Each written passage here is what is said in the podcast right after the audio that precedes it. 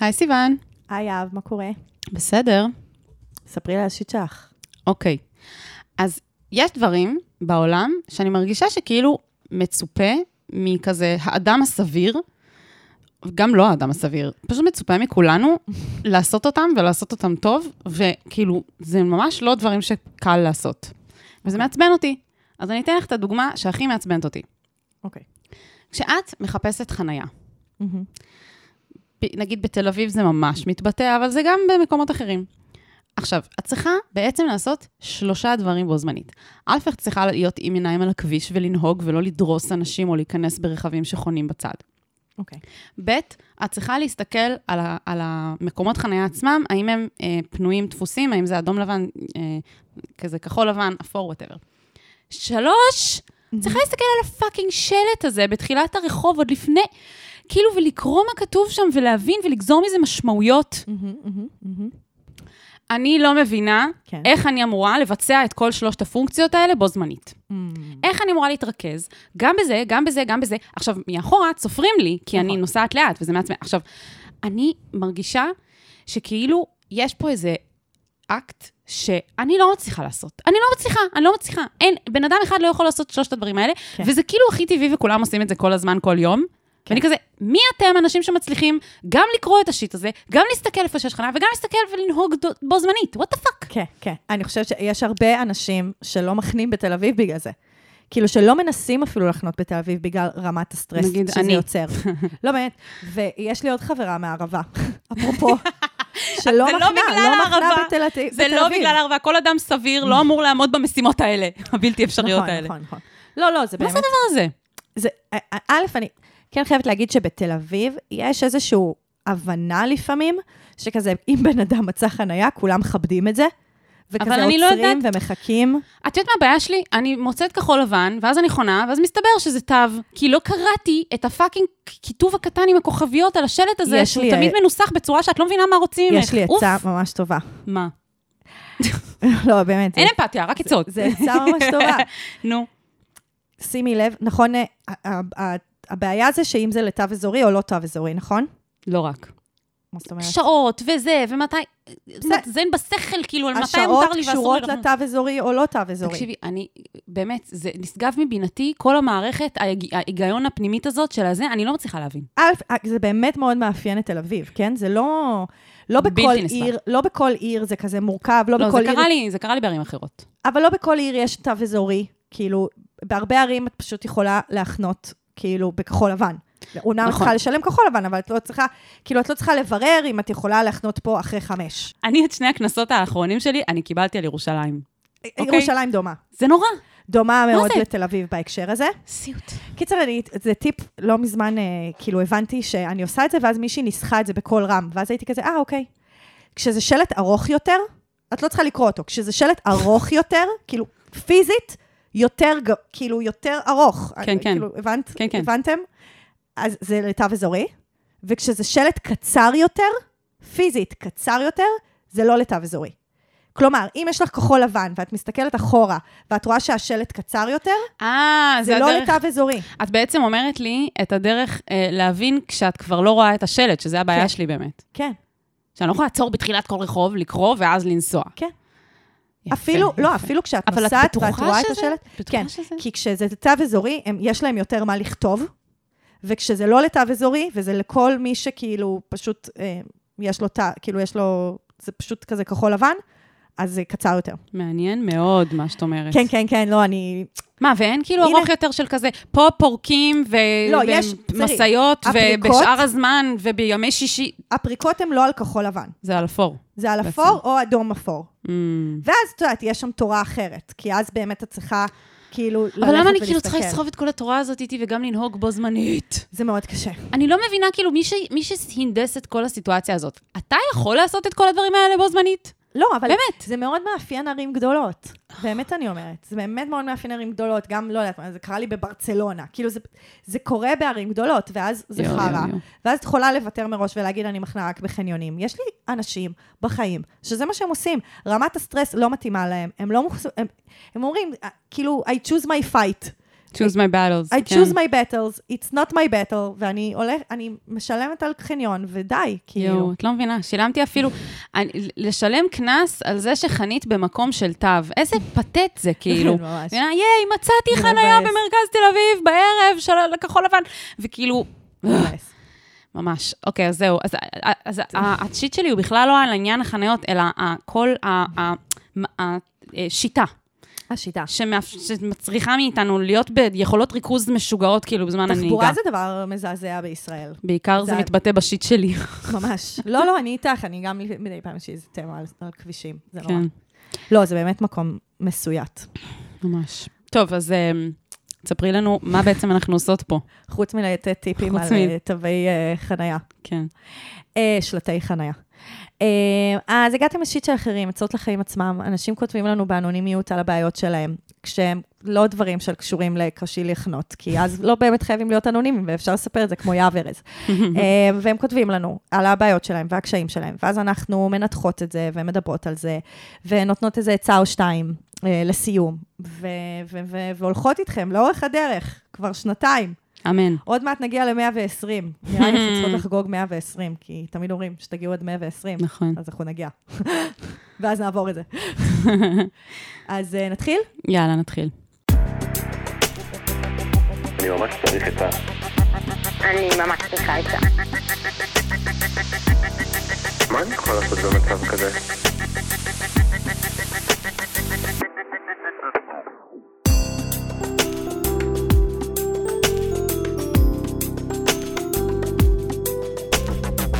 של אחרים.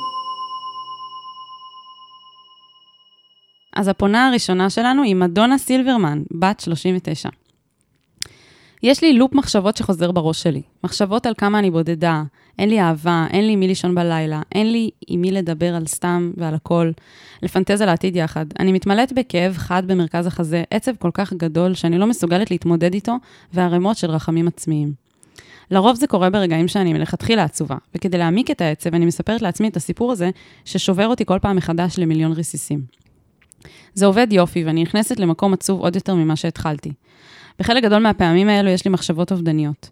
אני לא חושבת שאני באמת רוצה למות, אבל זה בא כמו סוג של פתרון או התמודדות עם העצב האינסופי שאני לא יודעת איך להכיל.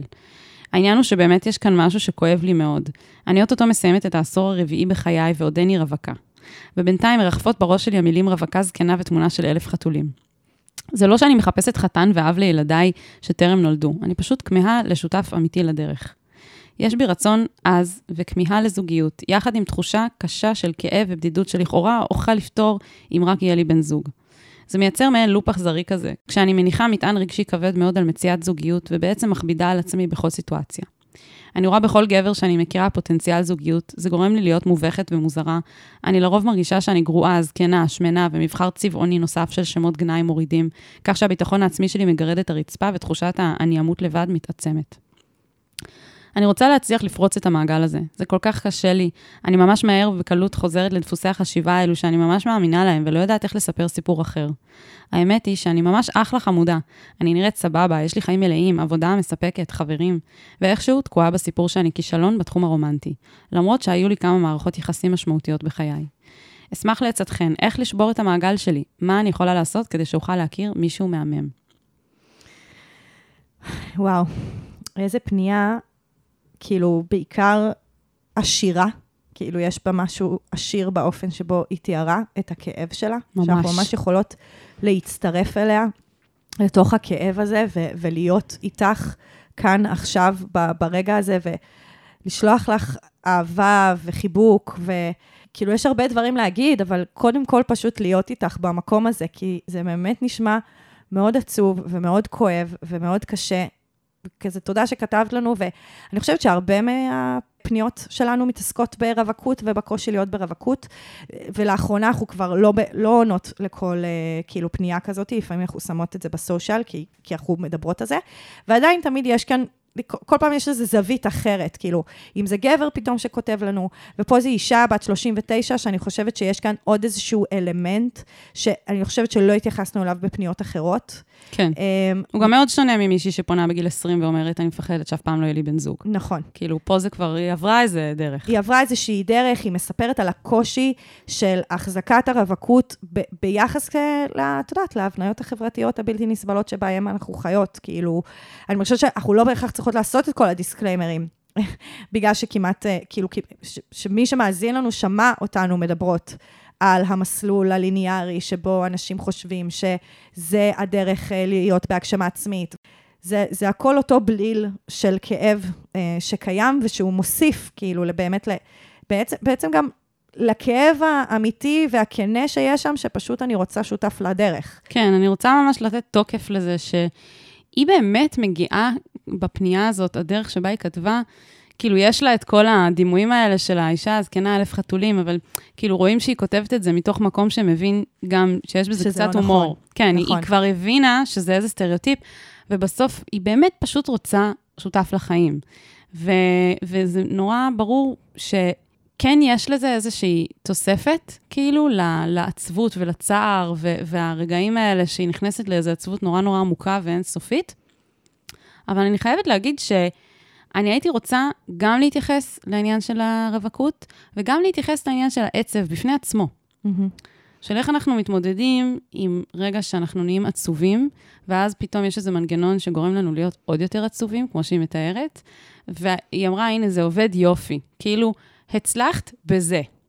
כן, יש את הכישר- כישלון, הצלחה, דיברנו על זה גם בעבר, על כאילו איך אנחנו תופסים בכלל כישלון והצלחה, ואז פתאום אני מבינה שבעצם הצלחתי בלהרוס לעצמי ולהפוך את עצמי לעוד יותר עצובה, ואז אני כאילו מלכה את עצמי על זה, והייתי רוצה רגע להגיד, זה שאת uh, נמצאת ברגעים שאת עצובה, ואז את מתחילה לחשוב מחשבות ואת נהיית עוד יותר עצובה, אני הייתי רוצה לתת לזה מקום, כאילו לתת לעצבות מקום של כבוד ולהגיד, עצבות זה באמת בור שאין לו סוף. להרבה מאיתנו מרגישים את זה, שברגע שאת נהיית עצובה, את אומרת, וואי, זה אינסופי ואני לא יכולה להכיל את זה.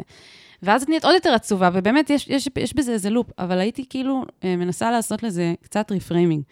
שברגע שאנחנו נהיים עצובים, לתת לעצמנו את ה... אה, הרשאה. סיוון אוהבת להגיד הרשאה, permission. כן.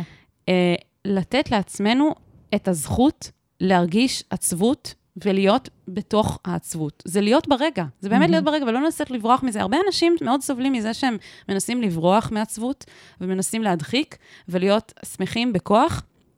מספרת לנו פה, מדונה, על סיטואציה שאת ממש לא בורחת מהעצבות, אלא את נכנסת אליה אפילו עוד יותר לעומק, ונשמע שאת אומרת שאת נכנסת אפילו יותר ממה שהיית רוצה, כאילו. ואני הייתי אומרת, באמת, כאילו, תני לעצמך, אפילו הייתי אומרת איזו טפיחה על השכם, שאת יודעת להרגיש ואת לא בורחת, נכון. ואת יודעת אפילו להיכנס לתהומות של העצבות ולא לפחד מזה, ואת גם יודעת לצאת מזה, כי היא, אם היא לא הייתה יודעת לצאת מזה, היא הייתה גם מציינת את זה. ואני חושבת שיש בזה המון כוח, לדעת שאנחנו יכולים להיכנס לתוך הבור הזה של העצבות, ומחר אנחנו לא נהיה בו, ואנחנו נהיה שוב בחיים שלנו, של ה... כמו שאת אומרת, עבודה מספקת. חברים, כן, וכל החיים שיש לה.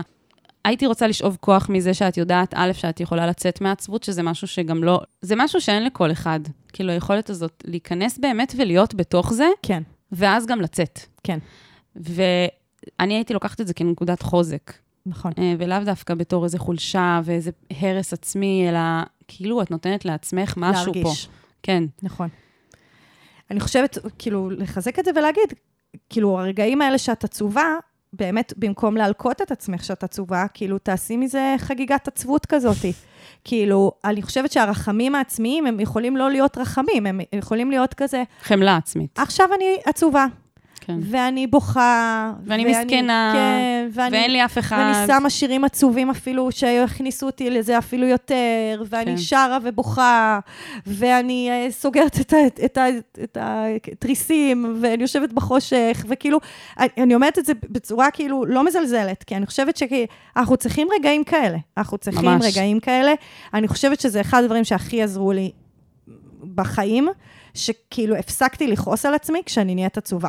כן. ואז פתאום, כאילו כשהעצב מגיע, אז אני כזה, אה, כזה מי האורח שהגיע לבקר, ואני מארחת אותו. כאילו, כן. אני מארחת את העצב, ומקבלת ממנו גם את האפקטים שהוא יכול לתת, כאילו, להיות מחוברת לעצמי, להיות מחוברת לאיזה משהו פואטי יותר, להיות מחוברת, ל... להיות פחות צינית. כאילו, כשאנחנו עצובים, אנחנו הרבה פחות מדחיקים, ציניים. עם, אני הרבה פעמים מדחיקה את העצבות עם ציניות, אני פשוט צוחקת על זה, כזה יאללה ביי. כאילו, כן. אני לא נותנת לאורח בכלל להיכנס לפעמים. כן, ואת ממש צודקת שהחמלה העצמית הזאת, סביב כאילו מותר לי להיות עצובה ומותר לי רגע להתכנס בתוך עצמי, אני חושבת שפה יש הזדמנות לעבוד על המקום הזה של ה... שאת אומרת שאת um, מרגישה שאת גרועה, זקנה, שמנה, מבחר צבעוני נוסף של שמות גנאי מורידים. דווקא הייתי מנסה, בתוך המקום הזה, שבו את נותנת לעצמך להיות עצובה, ואת נופלת לתוך התאומות האלה, להגיד, הנה הזדמנות להיות עצובה, להיות עם, עם קשה לי ורע לי וזה, אבל לא, לא לגרום לי להרגיש רע לגבי עצמי. כאילו, בלי, כאילו לנסות כן להיות עצובה, ולהוציא את החלק הזה של אני גרועה, אני לא מספיק טובה, אני, כל הדברים האלה. בלי, זה השיפוטיות. זה כן. השיפוטיות שמגיעה בעקבות העצב. כן. כאילו לתת לעצב אה, להיות שם בלי האיכות השיפוטיות. הטהורה שלו, כן. כן. דווקא ממקום של כזה, אני בעצם ילדה קטנה ופגיעה, שיש לה כל כך הרבה רצונות, ולפעמים אני לא מקבלת את מה שאני רוצה, ואני זקוקה לחום ואהבה ואני לא מקבלת את זה ואני עצובה לגבי זה, וכולנו ילדים קטנים שרוצים חום ואהבה ולא תמיד מקבלים אותם. נכון. כאילו, אין בך משהו פחות טוב מכל אחד אחר, רק בגלל שאת בעצם זקוקה למשהו שאת לא מקבלת. זה... נכון, זה ממש יפה להסתכל על זה בצורה הזאת של העצב, של הילדה שלא מקבלת את מה שהיא רוצה, שזה דבר כל כך יפה, פשוט לרצות. תני חיבוק לילדה הזאת, כאילו. נכון. ואני רוצה להתייחס קצת אה, לרווקות וללופ שהיא נכנסה אליו. וככה הסתכלתי על זה, והחלטתי אה, לפנות לאחותי הגדולה, הגדולה הגדולה. הרבה פעמים דיברתי פה על גלית, אבל לא דיברתי על אורית. אה, לאורית היה רווקות מאוחרת, וקצת שאלתי אותה איך אה, היא התמודדה עם זה. ווואו, היא ממש עשתה לי פה סדר ממש כאילו יפה בלהסתכל על זה, בחוויה הזאת שהיא עוברת. מדהים. אז גם היא, היא בעצם אמרה שגם היא הייתה במצב שבו היא מאוד מאוד רוצה זוגיות, והיא נכנסה לאיזשהו לופ, ובעצם זה גרם לזה שהיא לא הצליחה להיות היא. כאילו, זה גם מה שהיא מתארת. בדיוק. וואו, כן, מדהים. בדיוק, היא אומרת, כאילו, אני, היא אמרה, אני מכירה את המצב הזה שכל מה שהיא, זה שהיא מחפשת זוגיות, וזה בעצם כשלעצמו דבר שמלחיץ אנשים ושמרחיק אנשים. ולמה? היא אמרה את זה, וזה דבר, דבר נורא יפה. אנשים רוצים להיות בזוגיות, כי מי שהכיר אותם בחר בהם.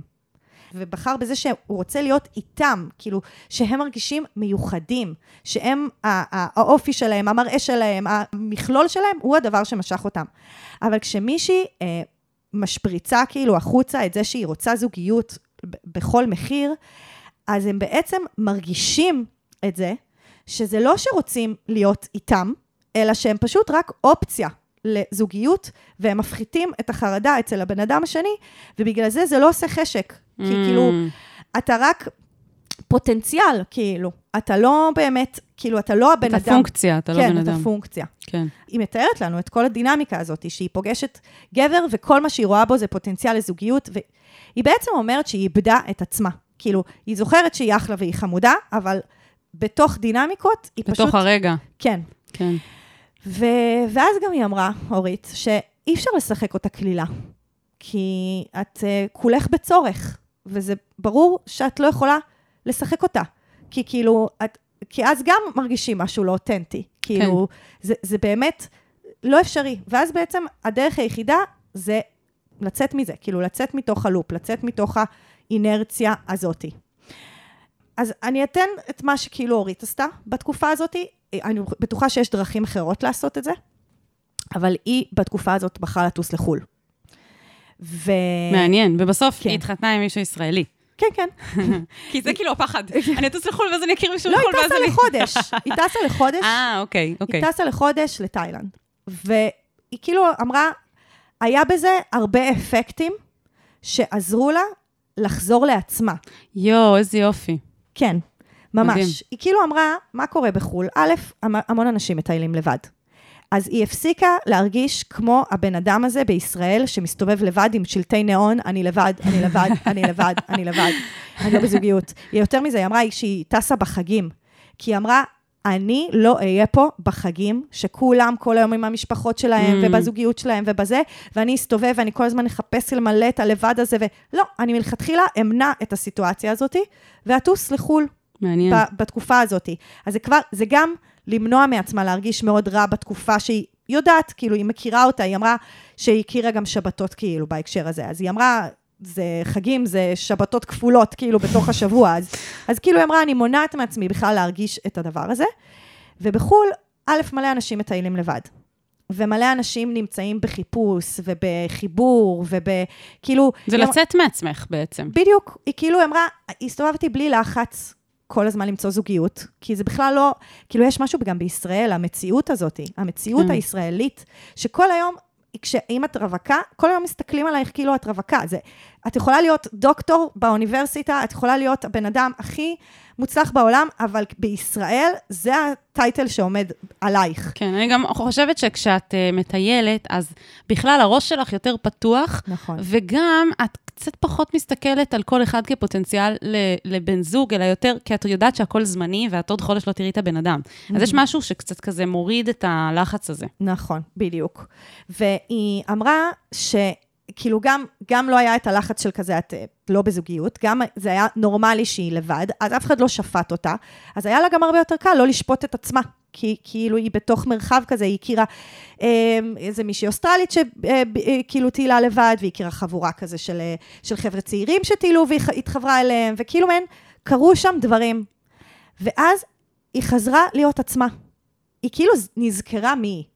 היא נזכרה מי, היא נזכרה בכוחות שלה, היא נזכרה בקסם שיש לה כזה, ביצירת קשר שלה עם אנשים, היא פשוט, היא אומרת, כאילו, אה, מדונה, היא אומרת, אני יודעת שאני אחלה ואני חמודה, אבל כאילו היא לא מצליחה, זה רחוק ממנה, כי הלופ כאילו פשוט מסחרר. כן.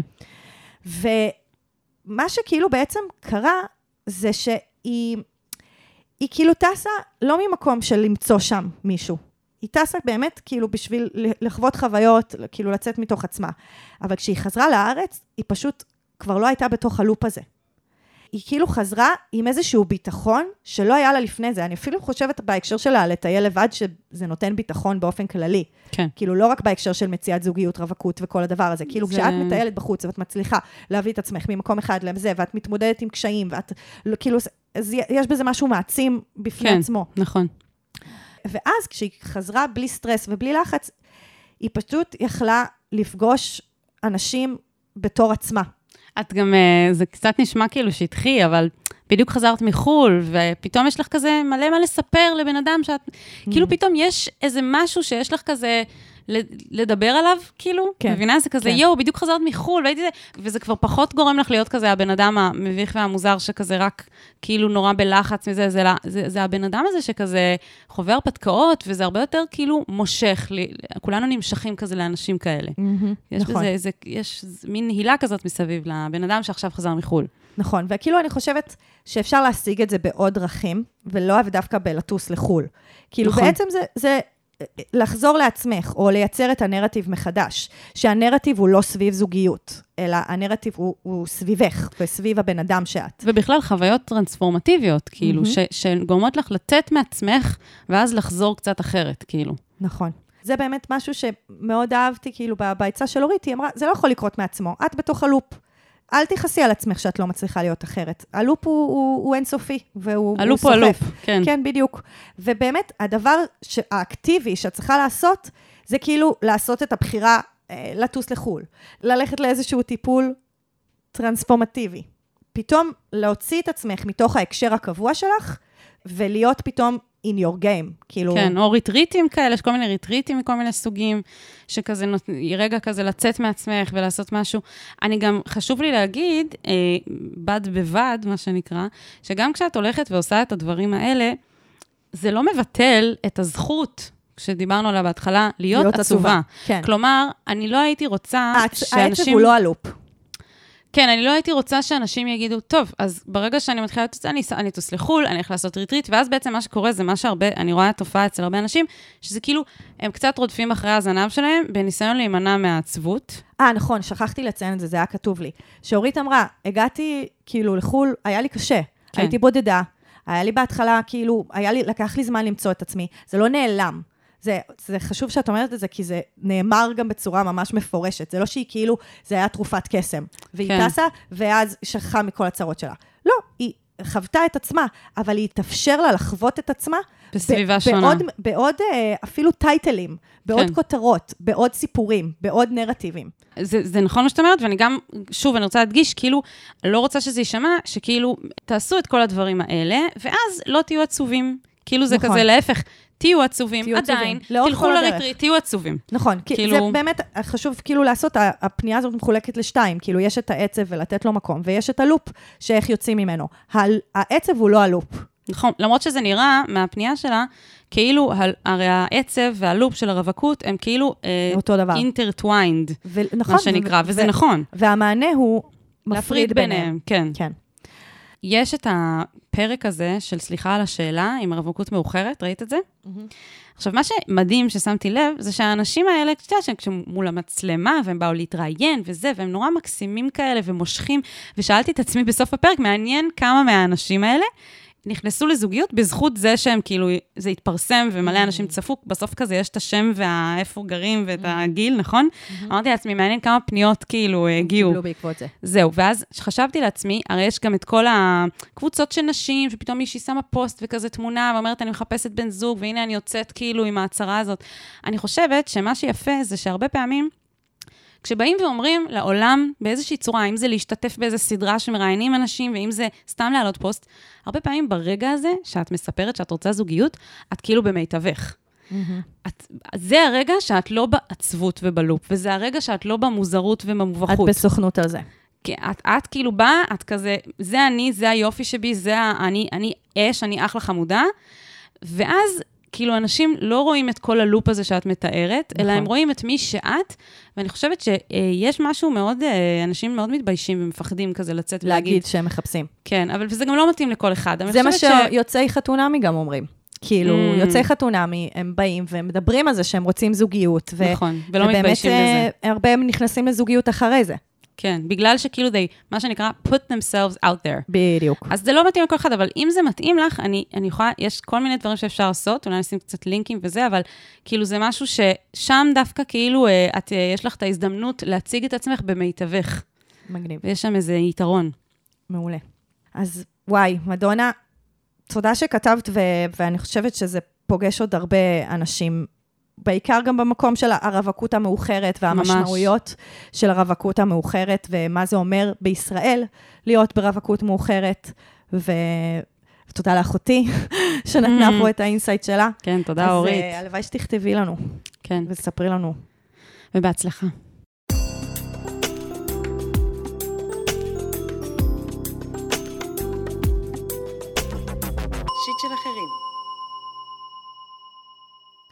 שטחי ומכוער, בן 35. שפם פם. אני יוצא עם מישהי ממש מקסימה. אממה, יש לה שחלות פוליציסטיות, וזה גורם לסיעור בכל מיני מקומות. בגדול, על הרוב אני יכול להתגבר, כי היא באמת מהממת ברמות, באופי וגם יפה, עם גוף אטרקטיבי בעיניי. אבל עם השפם קשה לי. אני מרגיש את זה כשאנחנו מתנשקים, וזה קצת מזכיר לי נשיקה עם נער מתבגר. היא רגישה בנושא עם השיער, מכיוון שמן הסתם מתמודדת עם זה שנים רבות, והיא גם פמיניסטית אקטיביסטית, ואני ממש מפחד לדבר איתה על זה, כדי לא לצאת אויב המין הנשי ולפגוע ולהרחיק אותה. מצד שני, אני חושש שאני לא יכול לעמוד בזה לאורך זמן, כי אני לא נמשך לפלומת בתולין. זה גורם לי להרגיש אשם, מיואש וגם פגום. יש לציין שבהיותי מכוער, ובגלל שיכול לצאת רק עם סקטורים מצומצמים באוכלוסייה, בסוגריים קשור לנטיות מיניות, אני לא ממש ממהר לפסול בנות זוג פוטנציאליות. בטח לא על דברים כאלה. אחרי הכל, גם המכוערים והשטחיים מעוניינים להפיג את הבדידות ולהתרבות. מה דעתכן להעלות את זה וכיצד? וואו, הפנייה הזאת, אני מרגישה, תוך מעט מאוד מילים, הוא הצליח להכניס כל כך הרבה סוגיות, כאילו. אני כאילו לא יודעת, אני מרגישה שאני לא יודעת מאיפה להתחיל, אבל... אה, אפשר להתחיל עם זה שזה היה כתוב uh, מצחיק, כאילו. נכון, תודה לך על זה, כן. כן, זה קצת מבדר, למרות שזה באמת שיט אה, מורכב. נכון, כאילו, אני חושבת שזה הדר... כאילו, יש לו פה בעצם האופן שבו הוא מתמודד עם זה, ועם הקושי שהוא חווה, זה כזה דרך כזה להכניס איזה הומור, וכזה כן. להגחיך את זה, ו... כן. ואנחנו איתך, לגמרי. גם, גם כשזה, גם כשאתה מציג את זה בצורה הזאת. כן, אני חושבת שיש פה שני, כאילו, הייתי רוצה להפריד בין אתה ואיך שאתה תופס את עצמך, אה, לבין איך אתה מתמודד עם הסוגיה at hand, מה שנקרא. כאילו, איך אתה מתקשר עם הבת זוג שלך לגבי הדבר הזה, או אם אתה לא מסוגל לתקשר איתה לגבי זה, אז כאילו אי אפשר, אי אפשר להמשיך את זה, כן? כן. כאילו, זה קצת מזכיר לי את הפנייה עם ה... אה, מישהי שיש לה בוסית והיא מסריחה, כאילו לא סבלת את הריח שלה, כי זה היה נורא מורכב לנו, למרות שזה כביכול, את יודעת, זה משהו כביכול שטחי, אבל זה לא. יש בזה בעצם פחד לפגוע בבן אדם, ש, שמונע ממך להיות בתקשורת כנה. ואז את, את כאילו לא יודעת איך לגשת לזה, וזה כל כך, אני זוכרת גם אז שנורא, שתינו אמרנו אבל כאילו... יחי ההבדל, זה לא אותה מערכת יחסים. בדיוק. כאילו, פה פה יש ב- לזה מקום, בתוך מערכת יחסים זוגית. כן, אני גם מרגישה שפה יש עוד כל מיני רגישויות מעבר. אגב, מה שמשותף זה שגם אז היא אמרה שיש לה בעיה רפואית, וגם פה זה בגלל שחלות פוליציסטיות. למרות שאני חושבת שזה לא כזה רלוונטי, בגלל שהיא גם יכלה להיות סתם שעירה באופן טבעי, נכון. וזה עדיין היה רגיש אצלה, כמו שזה, זה לא באמת משנה מה גורם לזה. נכון. אם היא מחליטה, הרי זה גם החלטה מודעת לא אה, להס- להוריד את השערות. אז לא כאילו... מה זאת אומרת? את חושבת שאולי היא לא שמה לב, כאילו? לא, יכול להיות שזה כאילו מבחינתה non issue. אבל כאילו, כן. זה לא לכאן ולא לכאן, זה לא החלטה מודעת אקטיביסטית, כאילו, כן. whatever. נכון, אני פשוט אומרת שכאילו, אני חושבת שלהעלות את הדבר הזה מולה, אה, זה לא, זה שיש condition רפואי שכאילו גורם לזה, אני הייתי רגע מניחה את זה בצד, כי, כי סיעור זה גם סיעור. כאילו, אנשים לפעמים הם שעירים. אוקיי. וזה, הייתי כאילו, כי אני מרגישה שהוא מרגיש כבר כל כך אשם אשמה. עוד מראש. כן. הוא אומר, אני לא רוצה לצאת אויב המין הנשי ולפגוע ולהרחיק אותה, וזה כאילו, אני יכולה גם להבין את זה, אני נורא מזדהה, כי באמת, באמת זה מפחיד להיות גבר בסיטואציה שיש לך בת זוג, והיא, אתה יודע שכאילו יש לה אג'נדה מסביב זה שהיא לא רוצה להוריד שערות, וזה לא אכפת לה, ואז אתה כאילו אומר, oh my god, אני הולך להגיד משהו כאילו שאסור להגיד. זהו, האמת שזה, בגלל זה הפנייה שדומה לזה, זה לא הפנייה של הבוסית, זה הפנייה של ה... של השיער בפוט. כן, של השיער נכון. בפוט. ש... אני גם חשבתי על זה. כאילו, זה אותו דבר בסגנון אחר. כן. אבל, והשארתי את זה כי אני חושבת שאפשר לדבר עוד פעם על הסוגיה הזאת. נכון. ואני חושבת שאז זה תפס אותנו כזה בבטן הרכה, כי זה היה שערות בפוט, ויש על זה כאילו דיון פמיניסטי מאוד גדול.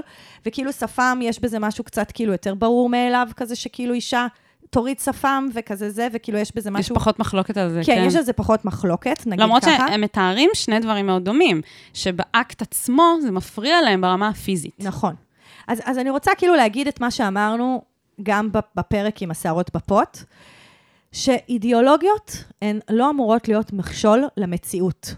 הן אמורות להיות רעיונות מארגנים, כאילו שעוזרים לסובייקט לראות את המציאות. אבל זה לא אומר שזה צריך לא לאפשר לנו לחיות את החיים שלנו. כאילו, והרבה פעמים אידיאולוגיה, היא הופכת להיות ממש חסם ב-well-being שאנשים יכולים לחוות בגלל אידיאולוגיה. כאילו, אני נגיד ממש אקולוגית, ואני כזה ממש מנסה למחזר ולהפריד פסולת וכזה זה. לא מזמן יצאנו, ראינו, כאילו, ראינו שיש שקיעה. אבל יש כאילו מקום שעושים בו קומפוסט, ב, כאילו באזור ליד הבית שלי, וכאילו ממש כזה רציתי ללכת לזרוק לשם את הקומפוסט, והייתי כזה, אבל אני אפסיד את השקיעה. וכאילו מעין כזה, אוקיי, בסדר, אידיאולוגיה, רגע תחי את החיים שלך באותו רגע, כאילו. ובגלל זה אני אומרת, אתם יכולים לדון בשאלה האם היא יכולה להוריד את השפם, מבלי שזה יפגע בפמיניזם שלה, ומבלי שזה יהפוך אותך אויב המין לאויב הנשי. ולאדם לא תומך. הכל שאלה של איך עושים את זה. זהו, אז כשזו שאלה של איך עושים את זה, אני הייתי שנייה רוצה להיכנס לנעליים דווקא של הבת זוג שלו, ולתת פה נקודת מבט שתעזור לך לגשת לזה באופן רגיש. אוקיי. אני נגיד, אני יכולה לתת את הדוגמה של עצמי, אני כל החיים שלי הורדתי שערות בבית צ'כי, וכאילו, אם רק היה מופיע, את יודעת, אף אחד אפילו לא רואה את זה, ואני כאילו נהיית בחרדה שאוי ואבוי, כאילו. עכשיו, עשיתי עם עצמי דרך ארוכה, והיום, אוקיי, אז לפעמים אני קצת פחות מורידה, וזה זה לא ברמה, באמת, זה כאילו, לא רואים את זה כמעט, אבל היום אבל כש... את הצלחת לשחרר את זה. זהו, אני מרגישה שעשיתי ממש דרך, שהיום אני יכולה לצאת החוצה עם גופייה, ויש קצת שערות בקטנה, ואני יכולה להרים את הידיים, וזה לא יקרה כלום, והכל בסדר. ואני מרגישה שבאיזשהו מקום, אני הרווחתי כל כך הרבה מהתהליך הזה, שזה כבר הרבה פחות מפריע לי, שאם ברגע הזה שמישהו יבוא ויעיר לי על זה, עכשיו, ברור שיש יש להעיר ויש להעיר, כן? אם כן. מישהו זר ברחוב פתאום יגיד איי, וזה. כן. אז זה יהיה כאילו, סתום את הפה, לך הביתה, אף אחד לא שאל אותך. כן. אבל, אם זה בן זוג שלי, והוא מדבר איתי על זה בצורה שהיא מאוד מכבדת, והיא מאוד מדברת על הצרכים שלו בתוך זה, שם בצד את כל ההבניות החברתיות, אלא באמת מדבר על זה מנקודת מבט של מה באמת באמת מפריע לו. כי זה לא מה שמשהו מפריע לו, זה מעניין. הוא לא מת- מתאר סיטואציה שבה מפריע לו שהבת זוג שלו, יש לה שפם, ואז אנשים רואים וזה מביך אותו. נכון. זה לא זה. זה ממש כי זה, בפיזיות. זה באמת התניות חברתיות. פה זה, זה באמת, זה מפריע לו ברמה הפיזית, כמו, אגב, כמו עם ההוא עם השערות בפות, על אותו עיקרון. נכון. כי זה, הוא אמר שזה מפריע לו לרדת לה. עכשיו, אני חושבת שעם כל הדרך שעברתי, ועם כמה שיהיה לי קשה לשמוע מישהו מעיר לי על זה אחרי כל העבודה שעשיתי, אני חושבת שאם ניגש, ניגשים לזה בצורה רגישה, ובאמת, כאילו, שוקלים את המילים, ועושים איתי שיחה כאילו שהיא גם מדגישה שכן, אני נמשך אלייך, וכן, זה לא עניין שזה... אני חושבת שאפשר לעשות את השיחה הזאת. חד משמעית. אני חושבת שההבדל זה המרחב של אהבה. כי אם אני מרגישה בטוחה בקשר, ואני מרגישה רצויה, ואני מרגישה שנמשכים אליי, אז אני יכולה בתוך המרחב הזה לקבל גם לפעמים פידבקים שהם פחות טובים. Mm. כאילו, אני נגיד הייתי חושבת על זה בהקשר של ריח רע מהפה. אם היה לה ריח רע מהפה, סבבה? הוא נמשך אליה, הוא אוהב אותה, הריח שלה, הוא אוהב אותו, אבל לפעמים אין לה ריח טוב מהפה, סבבה? ברור שהוא יגיד לה, כאילו זה, מה- זה אפילו לא יפה שהוא לא יגיד לה, כי זה כאילו משהו שמתחולל בתוכו, מולה, שהוא לא מביא לתוך היחסים ביניהם. ושזה בעצם הרבה יותר פוגעני כלפי בני ובנות זוג, לא להגיד נכון. משהו שאתה מרגיש כלפיהם, שקשור גם לפעולה שהיית רוצה שהם יעשו, כן? כאילו, אתה בעצם, אתה, זה לא שאתה בא ואתה אומר לה, בואי תורידי, אוקיי? אלא אתה בדיוק. מתחיל, אתה מתחיל מזה שאתה מדבר על התחושות שלך והרגשות שלך, ואתה מכיר ברגשות והתחושות שלה, שאתה מנ... רואה שיש לה, או מניח שיש לה, או, או נותן לה הזדמנות לדבר עליהם. כאילו, כל הדבר הזה שסיפרתי על עצמי והתהליך שעברתי, תן לה, תשאל אותה כאילו על על, התהליך שהיא. עברה. כן. עם השערות זה, שלה. זה, זה מעניין אותך לדעת על זה, אתה רוצה להכיר יותר, אותה יותר טוב דרך הדבר הזה, ו- ואיך היא תופסת את עצמה. ואז בסוף יש איזו בקשה כזאת, שאגב, יכול להיות שהיא לא תיענה בחיוב, נכון. וזה גם בסדר, צריך לקחת את זה בחשבון, שיכול להיות משמעית. שבסוף היא תחליט, אני נשארת עם השפם, ואם זה מפריע לך, להבין, כן. ואז אתם צריכים להבין האם זה deal breaker. נכון. אבל כן יש פה בסוף איזושהי אה, בקשה לפעולה. אז גם פה יש את הבקשה, אוקיי, אתה צריך צריכי שיניים או משהו כזה. כן. בסוף יש פה, יש פה, כאילו, אבל זה צריך לבוא כזה בסוף. כן. אני חושבת, כמו שאנחנו הרבה פעמים מדברות על אה, לייצר תסריט, שת- להגיד את מה שאתה אומר, אתה כתבת פה את מה שאתה צריך להגיד לה. כאילו, זה, זה נמצא כאן בתוך המילים שלך.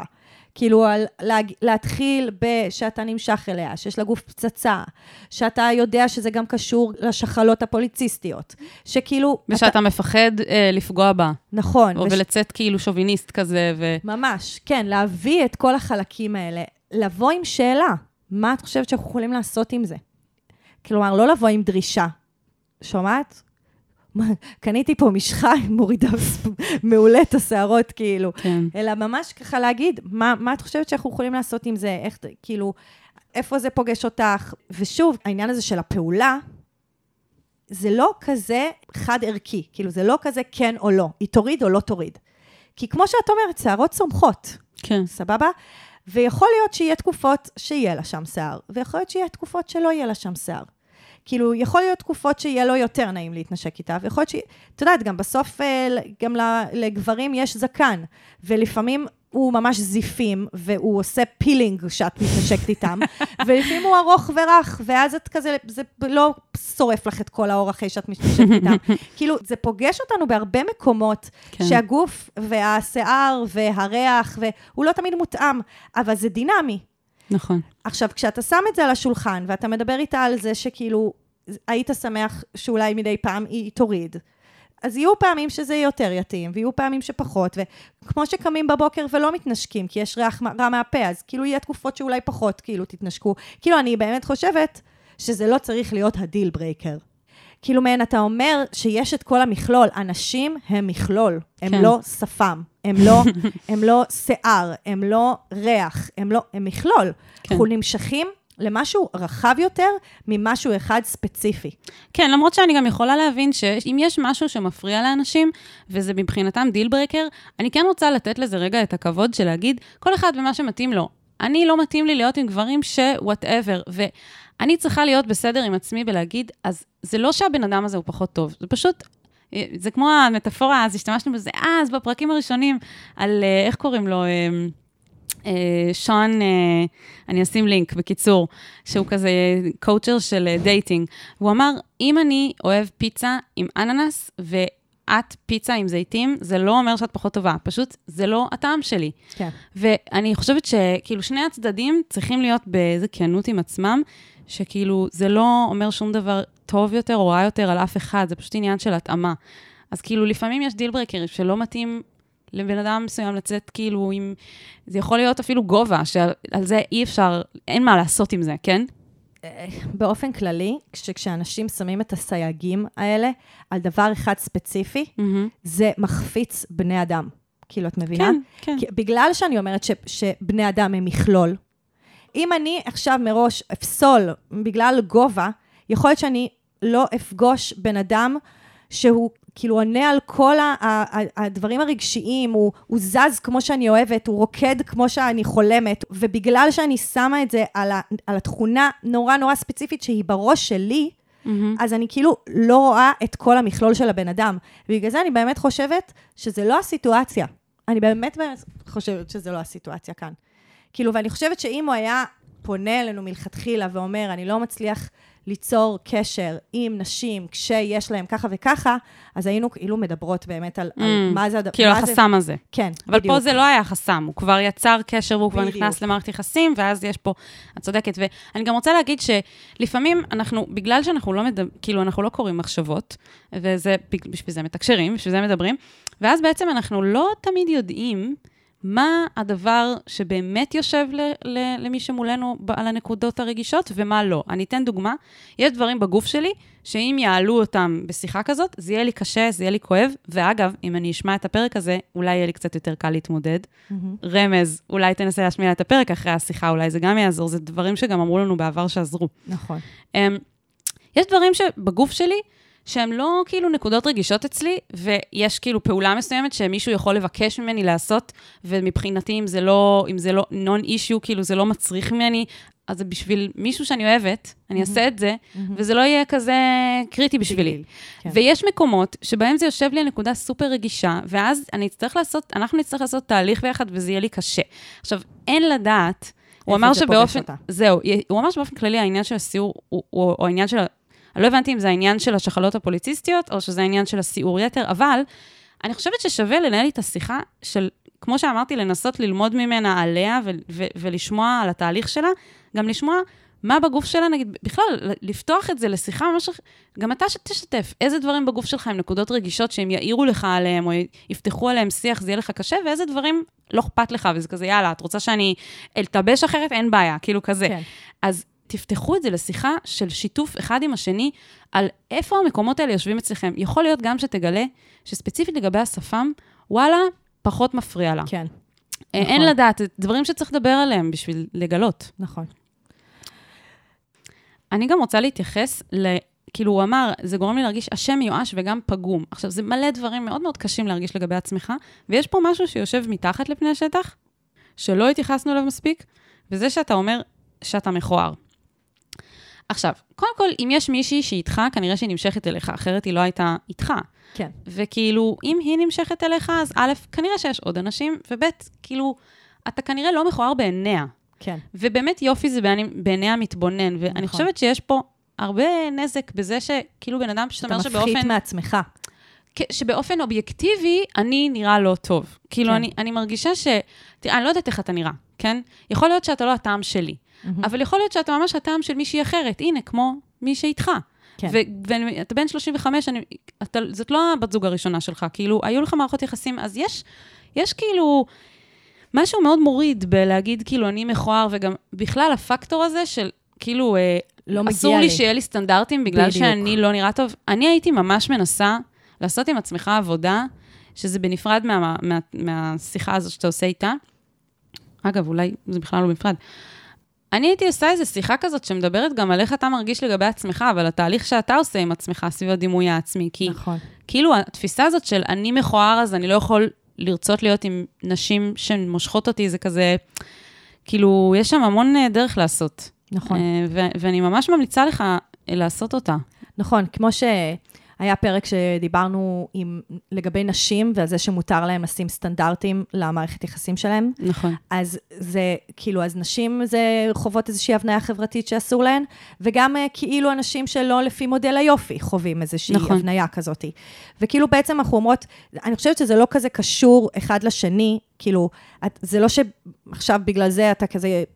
יכול לשים את זה כ deal breaker. כאילו, זה לא שזה אומר שזה צריך להיות deal breaker, אלא שזה רק אומר שאתה ממש יכול להגיד מה מפריע לך ומה היית רוצה שיהיה אחרת, ו- ולהגיד את הקשיים שלך ולדבר אותם, ממש לא משנה איך אתה נראה. גם יש פה הזדמנות להיות פגיע ולספר לה שגם לך יש קשיים עם המראה החיצוני שלך, ולגרום לה להרגיש בנוח לפתוח גם את הקשיים שלה אולי יש, ולהפוך את זה למקום של יותר, לשיחה שמעוררת קרבה. של נכון. לספר, כן, אני מרגיש שאני מכוער, ואני מרגיש שבגלל זה אין לי, כאילו, אני, אני לא יכול שיהיה לי סטנדרטים, וכאילו, זה, זה יש פה ממש, אה, לא שיחה אחת, אלא ממש סדרת שיחות שזה יכול לפתוח, כאילו, ואפילו לקרב. נכון, זה כאילו איזשהו מחנה משותף שאתם יכולים אה, לדבר עליו, ואז שניכם נמצאים במקום פגיע, ואתם לא, וזה לא אחד מגיע מלמעלה. כן. זה בעצם להשתמש בדבר הזה שאתה מביא את, ה, את הפגיעות שלך בשביל לשבו, לפגוש גם את הפגיעות שלה. כן. זה דרך מאוד יפה להסתכל על זה. אז אנחנו מאחלות לך הרבה בהצלחה, אתה לא שטחי, ובטוח שלא מכוער אה, לעיני כל אחת. כן. אה, ותספר לנו, הורידה את השפם, לא הורידה את השפם, כן, אני, אני, האמת שאני ממש סקרנית. יבוא. כן. אה, אז יאב, ספרי לאנשים שמקשיבים לנו איך הם יכולים לפנות אלינו. טוב, אז אם אתם אה, רוצים גם לקבל עצה או שתיים, לכו לתיאור הפרק, איפה שאתם לא שומעים, יש פה לינק לטופס אנונימי שאתם יכולים למלא, ואולי אנחנו אה, נשים את הפנייה שלכם בפרק. גם יש את אותו טופס בפוסט נעוץ בקבוצה שלנו בפייסבוק, shit של אחרים, עצות לחיים עצמם, ואנחנו מזמינות אתכם להיכנס לקבוצה ולהשתתף בדיונים שם, וגם לעקוב אחרינו באינסטגרם.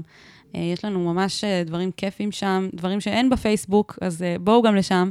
וממש ממש חשוב, אם אהבתם את הפרק, ואם שלחתם את זה למישהו שאתם חושבים שאולי זה יעזור לו, או שסתם נהניתם, אז תדרגו אותנו חמישה כוכבים, לא משנה איפה אתם שומעים. כמובן, תעשו עקוב, תעשו follow אה, בספוטיפיי ובאפל מיוזיק, יש שם אופציה לעשות follow. אנחנו רוצות שהדבר הזה יגיע לעוד אוזניים, וזאת הדרך שזה יקרה. אז uh, נשתמע. יאללה, ביי. יאללה ביי. אני ממש צריך את ה... אני ממש צריכה את זה. מה אני יכול לעשות במצב כזה?